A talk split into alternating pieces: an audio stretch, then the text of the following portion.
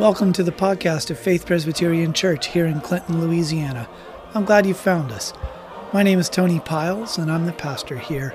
I pray this recording brings you encouragement and growth in Christ, and we would love for you to join us in person anytime you are in town.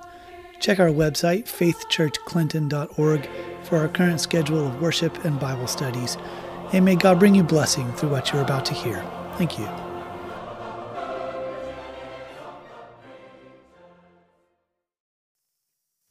Well, welcome back.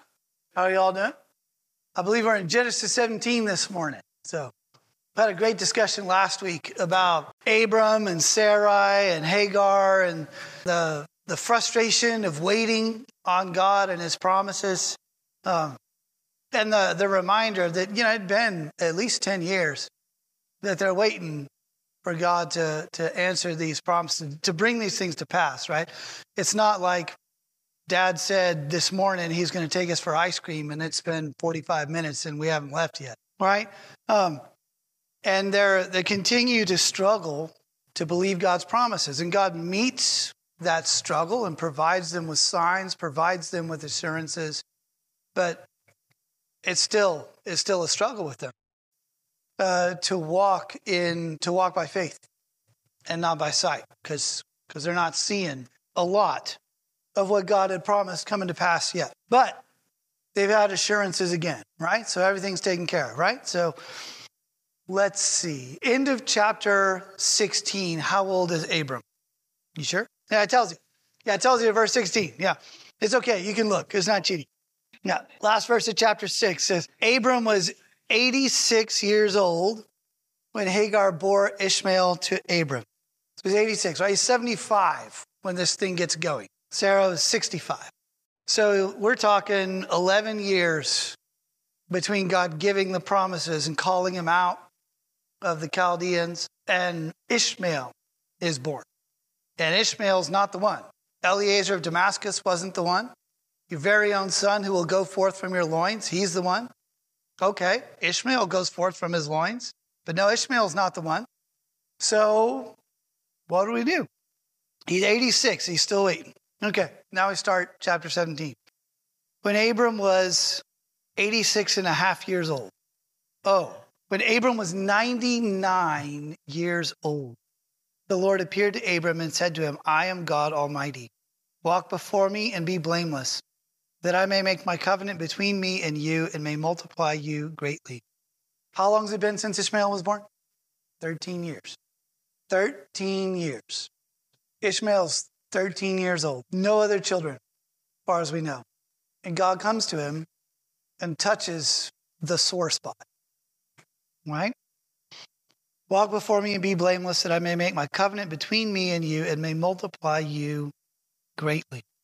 Then Abram fell on his face, and God said to him, Behold, my covenant is with you, and you shall be the father of a multitude of nations. No longer shall your name be called Abram but your name shall be Abraham, for I have made you the father of a multitude of nations. The difference between Abram and Abraham Abram means something like exalted father, and Abraham means father of a multitude. Small change, but significant difference and pointing to God's promise. Verse 6 I will make you exceedingly fruitful, and I will make you into nations, and kings shall come from you and I will establish or confirm my covenant between me and you and your offspring after you throughout their generations for an everlasting covenant, to be God to you and to your offspring after you.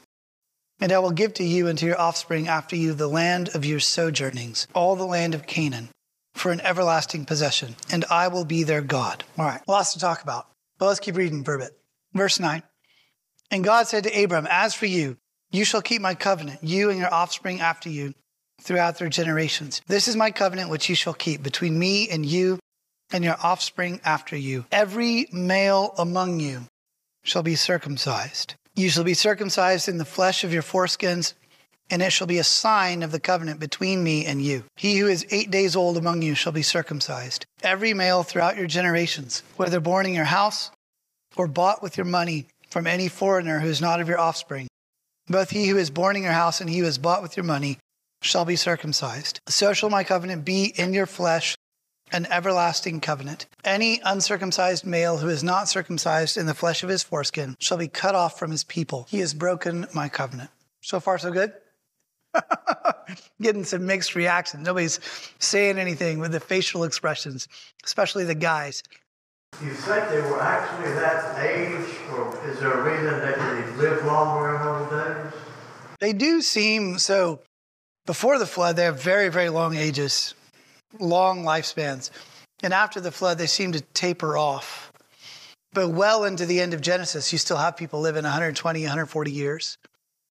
So, So they did actually live that number. doesn't seem to be any reason not to to take that at face value. Yeah, that he's and it's it's connected with Abraham's struggle. And it'll come up a little bit more in the next two chapters, right? Um, so Robert De Niro is in the news lately because he's had another child. How old is he? Guys, I don't know. He's he's up there. It's like his seventh child, um, and that's that's rare enough. Well, plus it's Robert De Niro, right? If it happened to somebody in the church, right, that's probably not going to make the news, unless for other reasons. But but but it's probably not his wife, who's the same age he is, who's born him this child, right? And that's the situation that Abram's in, right? His wife is 10 years younger than he is. But as God's about to make clear, it's a child through Sarai. Not a child through Hagar, not a child through some second wife, right? We've Got to get Sarai out of the way, right? No, it's it's a child of this elderly couple who's up there in age, right? Sarah laughs at the prospect that she's going to bear children. We'll get to that. And it's through that child that this promise will be brought to pass. So, yes, sir. verse 6, um, the word kings is used there. I don't know if that's the original Hebrew word used.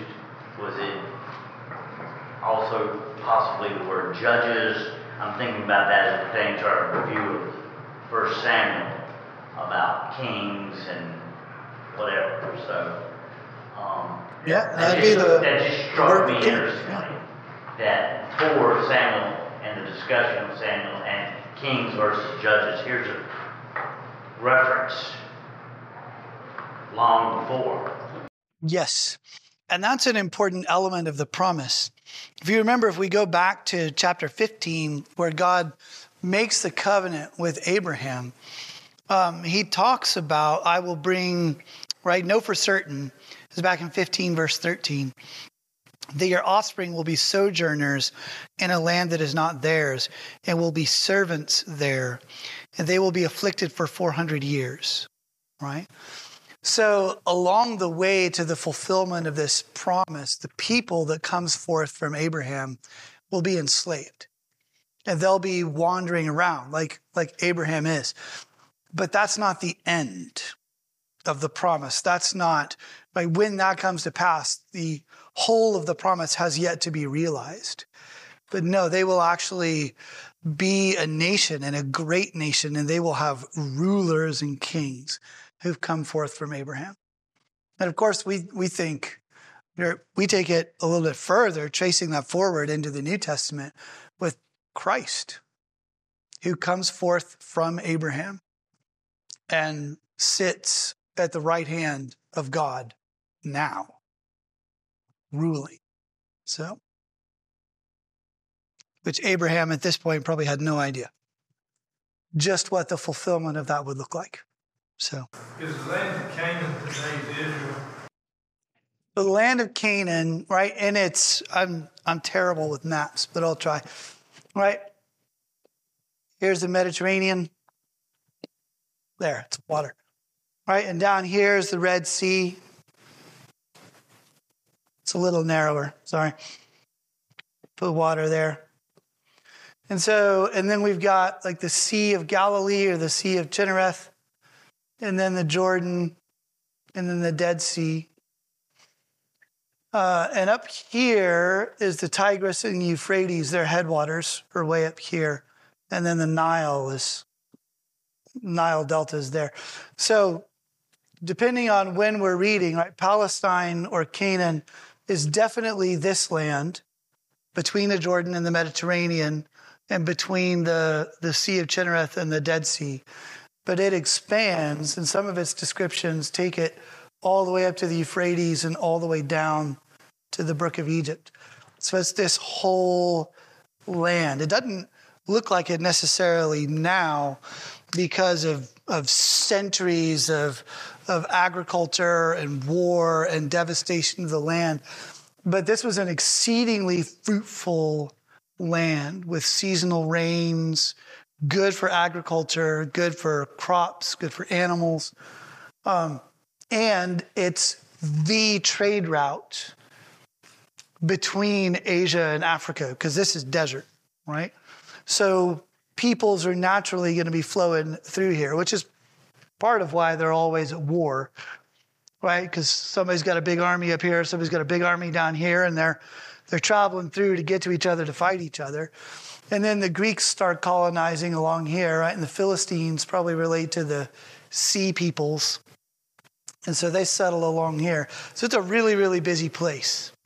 But yeah, that's that's the location that we're talking about, the, the land of Canaan. So Abram, who's relatively wealthy, I mean, he's got 318 Army Rangers working his ranch, right? So that he can go and, and rescue his nephew. And yet he doesn't have his own kids, except for Ishmael, right? The Lord reminds him again in verse 6, right? That I will make you into nations and kings shall come from you. All right. Usually, when the Lord has assured Abram, there's been a sign, right? And this is something that's happened throughout Genesis. Anytime the Lord enters into an agreement with people where he makes promises, sometimes he imposes on them obligations. And especially when he needs to assure them, there's usually a sign, right? What's the sign here? Circumcision. Circumcision. What was the sign in chapter 15? Yep, when the, the pieces uh, of the heifer, they would have Yes. Yeah, the bloody alley made of pieces of animals, right? That the Lord then walks between. What was the sign after the flood? Rainbow. Rainbow. Yeah. What was the sign at the beginning of chapter 15 before the covenant ceremony, right? Because there's there's two areas where Abram struggles in chapter 15. The covenant's in response to the second one. What was the first one? It's the stars. And we could go backwards, we could go forward. Look at it. It's the stars, right? Brings him out and says, look up at the stars and count them. If you can, is the implication, right? So shall your offspring be. Um, circumcision so, like these signs, right? The stars were there before, right? But they didn't have the significance that brought assurance to Abram until God brought him out and pointed to the stars and said that they did. Does that make sense? Uh, we talked about that with Genesis 9, right? This, because of the laws of physics, the way God created the world, that's almost certainly not the first time a rainbow had appeared in the sky. But when it did, in light of what had happened and in light of what God said, it took on this significance of God hanging up his war bow because he's done making war on humanity. And he'll never destroy the world in that way again. When, who was it? Gideon that put out a fleece or was told to put out a fleece? And then after that occurred, it was suggested that, or said, you shall not need that. You don't need to ask for a sign any longer. And I remember that right. That's a tricky passage because the narrator describes what Gideon does, but the narrator doesn't give us any overt clues to assess what Gideon does. And so we're left scratching our head, right? Nowhere in that are we encouraged to lay out fleeces of our own, which is good, right? I mean, you can get a sheepskin at Costco, but I don't know how well that would work, right? So, nowhere are you said, go therefore and do likewise. But also, nowhere is it said, you know, Gideon really shouldn't have done that. So we have to read wider and more deeply to ask, for instance, is this a, a pattern of hesitancy? Perhaps that we see in Gideon's life in other places. Uh, we don't have help from the narrator in terms of, and what he did was evil in the sight of the Lord, like we do in Kings, right? On every other page, it seems like. We do have Jesus in the Gospels um, confronting his generation about their desire for a sign. Yeah. Generation speaketh the sign. Yeah, it basically says you don't need a sign, and if you had a sign, you just ignore it. I'm going to interrupt you for a second. A couple of weeks ago, and the guy was he was proving evolution to be false. And what he said was basically there's a design, and if it, it, it would be 10 to the 260th power.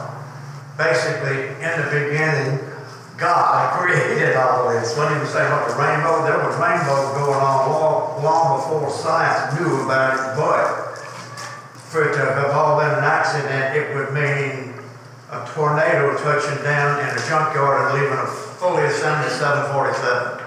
10 to the 260 pound. I'm sorry, go ahead. That'd be a sight to see. Well, I, I hear a share of folks say from time to time in my lifetime, you know, when they're looking for God's direction, they're looking for understanding where they should go or getting an answer from God. And they'll conversation say, well, I'll just put a fleece out tonight. So are you suggesting that that's not necessarily accurate in seeking God's will or understanding God's mind for you or? So when I was in seminary, uh, we had a class with Bebo Elkin. I don't know if some of you may have met Bebo Elkin. He's a pretty great guy. Um, but he spent a lot of time with college students. He was a ruling elder, uh, but did a lot of work with RUF. And he talked about um, decision making and people trying to seek God's will. Um, and, you know, um, I had another pastor call it lucky dipping, right? You'd open your Bible to a random page, stick your finger on it, you read and try and make sense of what your finger landed on. He trusts in the Lord. Let him deliver him. Let him rescue him, for he delights in him. I guess I'm going to leave him sitting there on the side of the road, and we'll see if the Lord delivers him or not. Yeah, two boats and a helicopter. But but Bebo talked about the, the funnel of decision making instead, right? If you want to, if you're asking, yeah, it's in Psalm 22. Um, if you're, right, if you're trying to make a godly decision about something, where to go to school, who am I going to marry, right? What kind of car to buy, right? Where to go for vacation, right? Well, you ask questions to narrow things down. You said the first question you ask is, is it legal or illegal? that actually eliminates a surprising number of options that people are considering, right? Just start with a question Is it legal or illegal, right? If it's illegal, God does not want you to do it, right? Now we can get into questions of God's law versus the law of the land, and right, that gets a little trickier than that. But first question asked Is it legal or illegal, right? The second and third, I may mess up the order. Is it wise or unwise? Right? And then is it is it possible or impossible? And that may ought to be the second question instead of the third. You start to go through those questions, it's really going to narrow down your options. Now, it's not going to tell you whether you should stop for gas at this intersection or, or go four or five miles down the road. But also reckon God's not going to strike you down because you got gas at the raceway instead of the Valero, right? Should have stopped the Shell anyway. But this is, I think, much more helpful of a grid for thinking through decision making than just waiting for God to drop an answer in your lap, right? Putting out a fleece or waiting on a word for the, from the Lord or things like that. Just think through it. If you, if you work through a process like this and you're left with still multiple options, well, what do you want? If you're walking with the Lord, if you're in His Word, if you're fellowshipping with His people, the Lord is shaping your desires. Right? Now, note that that's not the first question, because you might want something that's illegal, or something that's unwise, or something that's frankly impossible, right? Yes, so, yeah, yeah.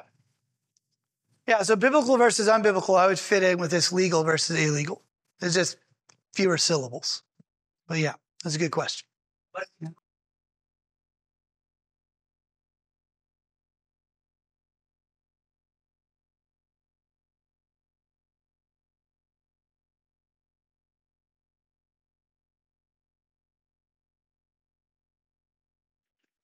Well, then uh, part of the question in that context, especially, um, relates around what is the duty of the lesser magistrate, right? If you have unjust rulers, then what is the duty of lesser rulers to oppose and try to put right that unjust or unlawful rule? right? Which is different than people just looking around at each other and saying, you know what, I don't want to be subject to that guy anymore. He's kind of a jerk, right? Uh, but when you have those who are invested with authority and with the power of government at that intermediate level between the people who are being oppressed and then higher rulers who are doing the oppressing, part of the duty of their office includes opposing abuse of authority and even taking up arms to do so. That's part of the lawful authority that they're entrusted with in the defense of those they govern. Now, whether that extends to throwing tea off the boat, I don't know. But that's water under the bridge at this point. So, So that last one could be self-will versus God's will. well, that's the reason you asked this question last. Yeah, that's the reason this is a this is a funnel, right? Self versus Yeah. God's will, right? The reason you ask these questions first. So, So it's a sifter, not a necessarily a decider. That's correct. Yeah. It will help eliminate illegal or unbiblical, unwise, or impossible choices. Right.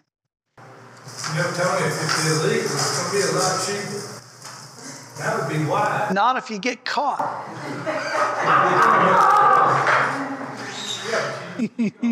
Make it work. You didn't have to be a cheap, might make I mean, that depends on how you look at it. If it's illegal and you get caught, you get free room and board. you might even get a job. Yeah. Yeah. Depending where you go, you might get free cable. No fights. All right, back to Genesis 17. It's a bit of a long detour, but but the question about covenant signs and them them having significance because God says they do is important as we think about circumcision because uh, the Israelites were not the only ones who practiced circumcision, right? Other surrounding cultures, some of them practiced circumcision, some of them didn't. Some of them practiced it differently or at different times of life. So in Egypt, um, people were circumcised when, when they came of age rather than as a child, which that's got to be awful. Of course, we got Abram's household, most of whom are not eight days old at this point. So, um, Yeah, good question. Yeah. Why the difference in the covenants from Adam to Abraham? Like, you had all different. It wasn't just like the same covenant, but it was, even with Abraham, he did three different covenants. So, all the difference in the covenants. The sign, or the, I guess the signs, not necessarily the covenant, but the signs of the covenant. yes. So, um, the way, one way that's helpful to think of that is think of two or three covenants, right? We have the covenant of works.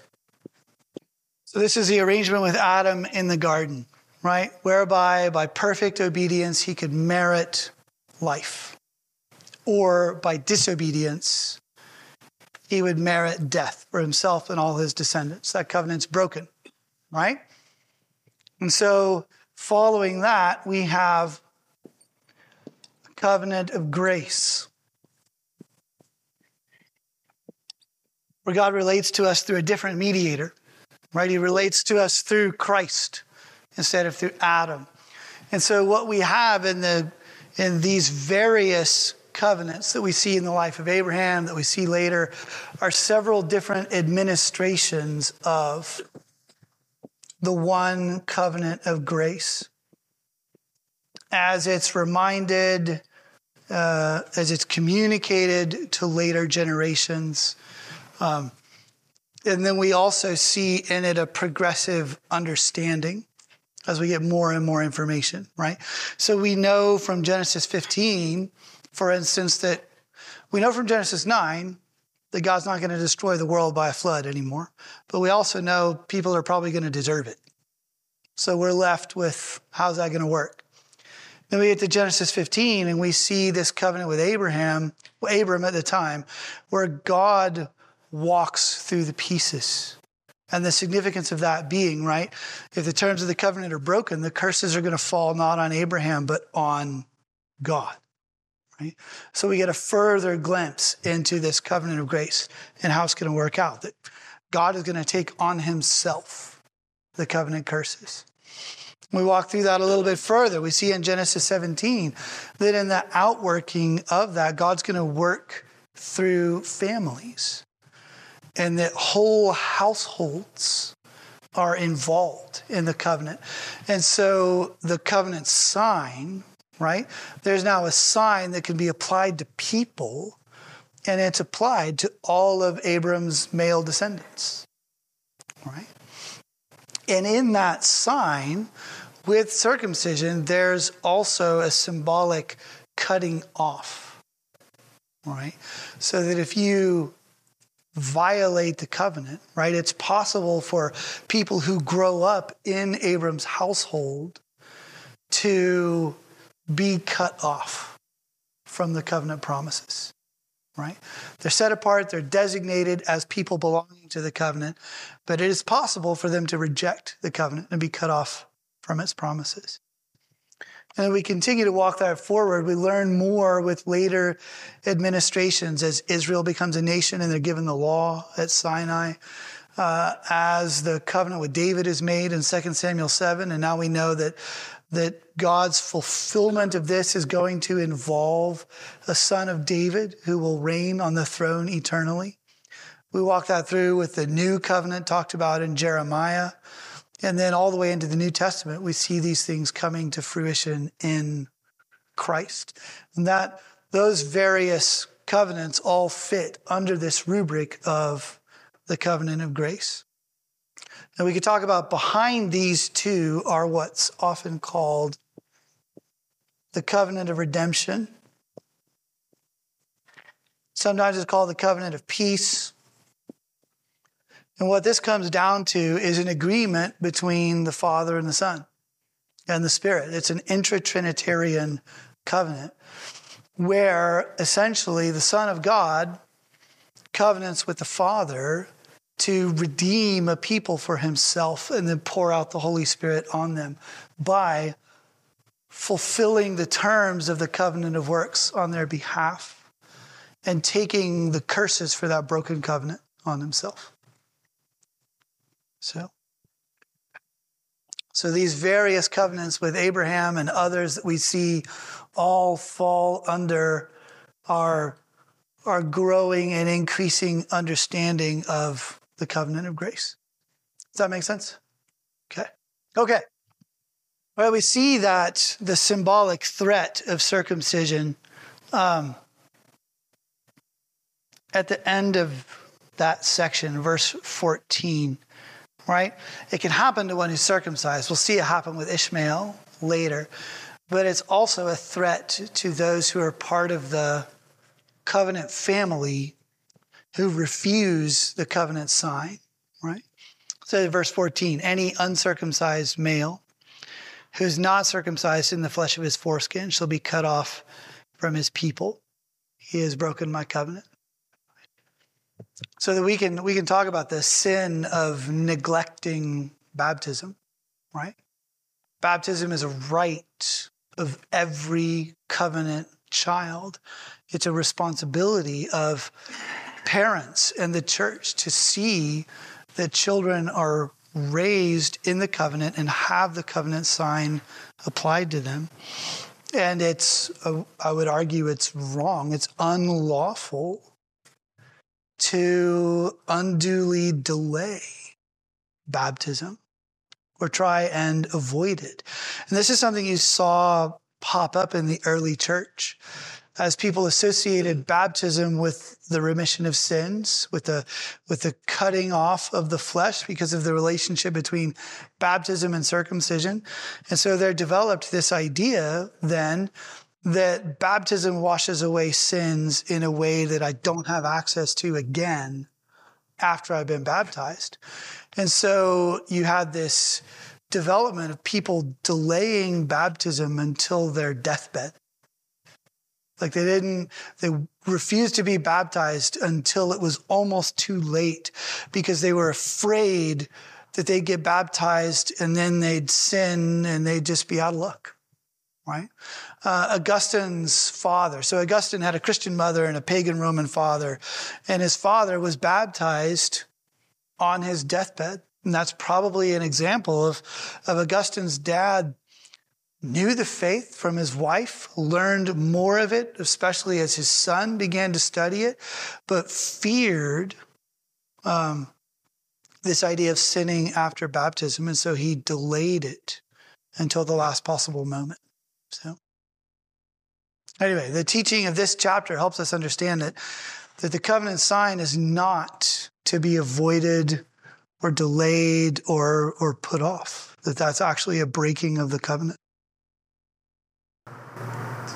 Because it's real specific, the eight days. It is, yeah.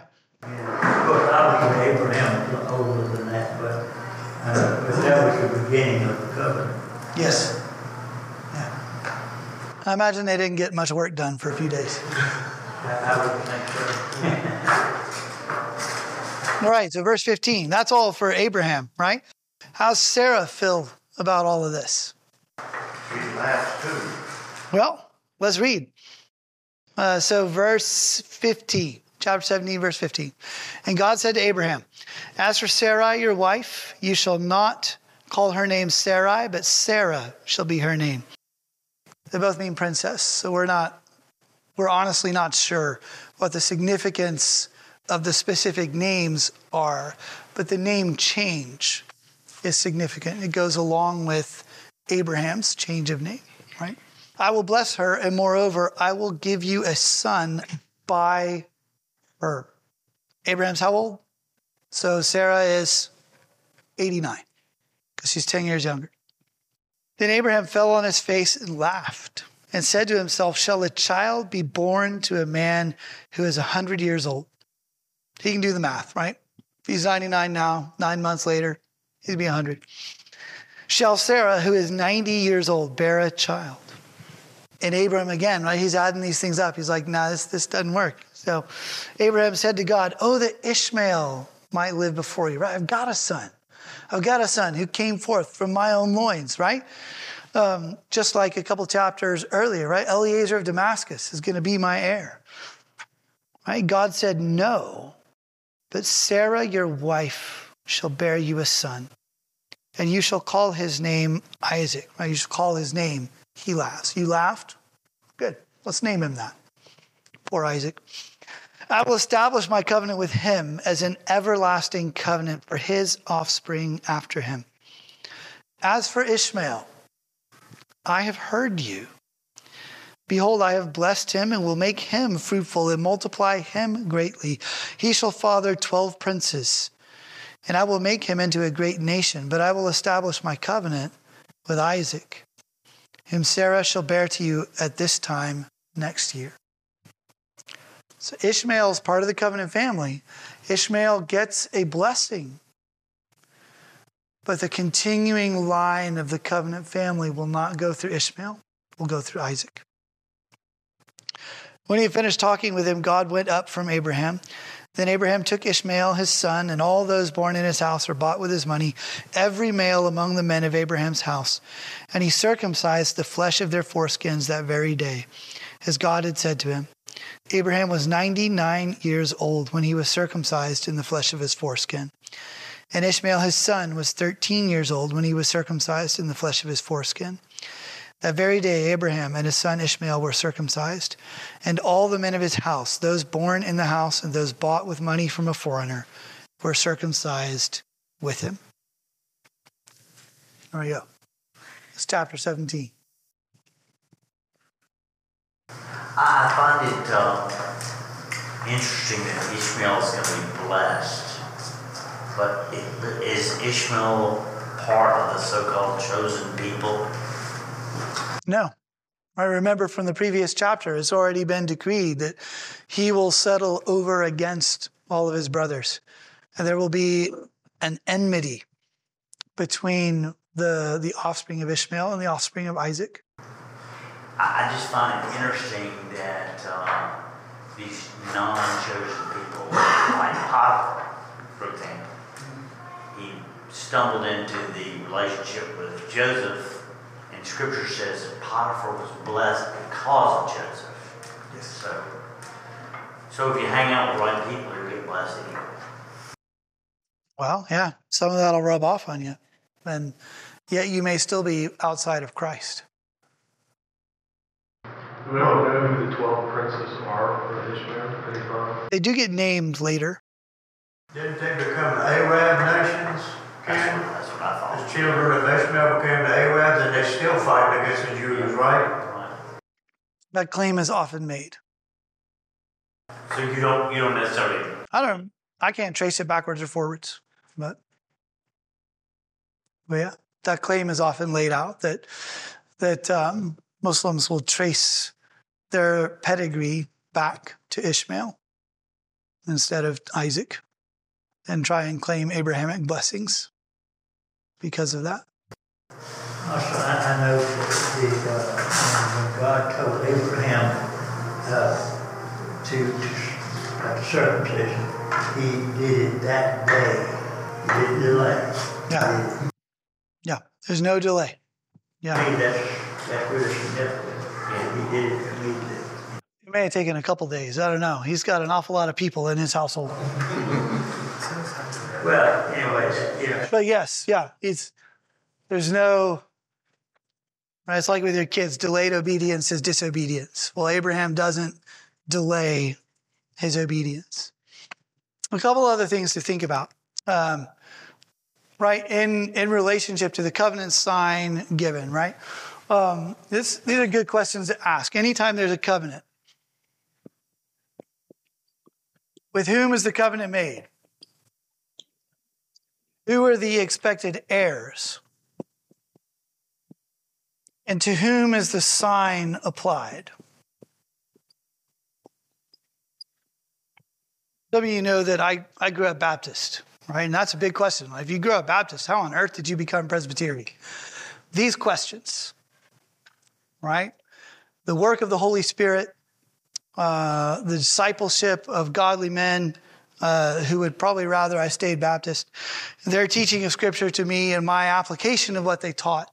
But in particular, these questions, thinking about covenants in the Old Testament, ask with whom is the covenant made, right? Made with Adam and Eve in the garden, made with Abram here, made with the people of Israel, uh, at Sinai, made with David, right? With whom is it made? Who are the expected heirs of the covenant, right? When a covenant's made, it's almost always expressly laid out that the children of those with whom the covenant is made are the expected heirs of that covenant. The promises will fall on their offspring. And then if there's a covenant sign, to whom is that sign applied? Right? What's the covenant sign here? Circumcision. To whom is it applied? Every male child, right? Everybody right now, all the all the males, because they haven't been circumcised yet. But then moving forward, every male child born in the household at eight days old, right? So the covenant sign is applied to use the language of the confession, right, to believers and their children. This is the pattern right? This is the pattern here. This is the pattern with Israel. This is the pattern with David. This is the pattern that carries you forward into the New Testament, where we have the new covenant, where the sign is baptism, and where Peter in Acts 2 expressly says, This promise is for you and for your children and for those who are far off, as many as who will believe, right?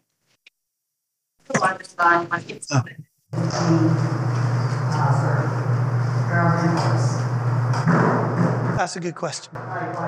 Yeah. Yeah. Yeah. Yeah.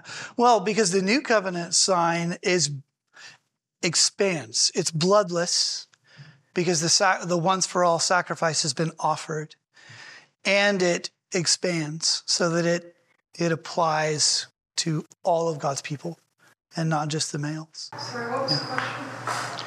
The question was about the difference between circumcision and baptism because circumcision only applies to the male offspring and baptism applies to women as well.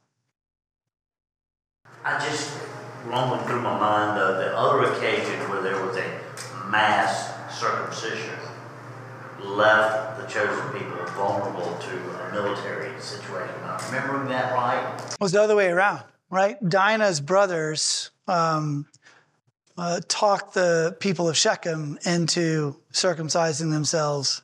And then they're they're out of action for a couple days, and So that was a, yeah, a, a reference to the people that were circumcised were not of the covenant. Oh, the military's right. Yeah, sorry. that's a few chapters down the road. You're reading ahead, Kenny. We're not there yet. So they knew that was a good strategy based on this mass experience here. Gee, we were pretty vulnerable. Yeah, let's uh, we could put that to use. Yeah. All right, let's pray. And we'll uh, we'll tackle Genesis 18 next week, where where all the struggles of faith for Abraham and Sarah are all gone by the wayside. Right? That's what Kim's talking about right there.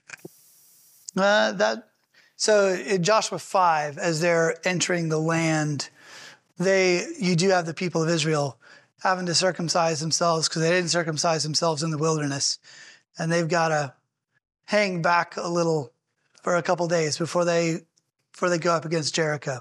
So that may have been what you had in mind. So, yeah, thank you for that. All right, let's pray. Lord, thank you for your word. Thank you for thank you for the promise of grace.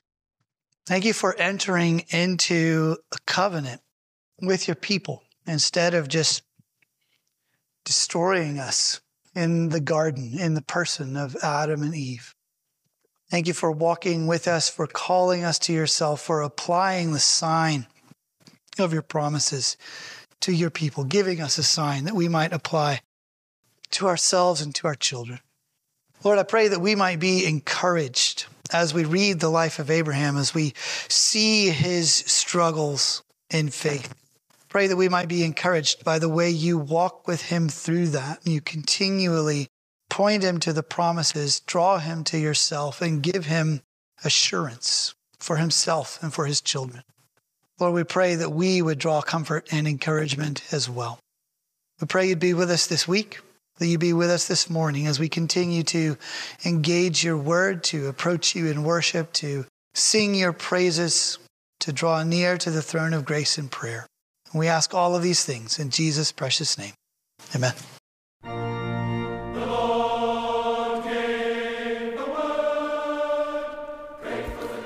You've been listening to the podcast of Faith Presbyterian Church here in Clinton, Louisiana.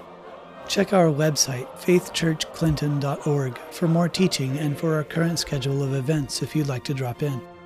We pray this recording has been a blessing to you. Go in peace.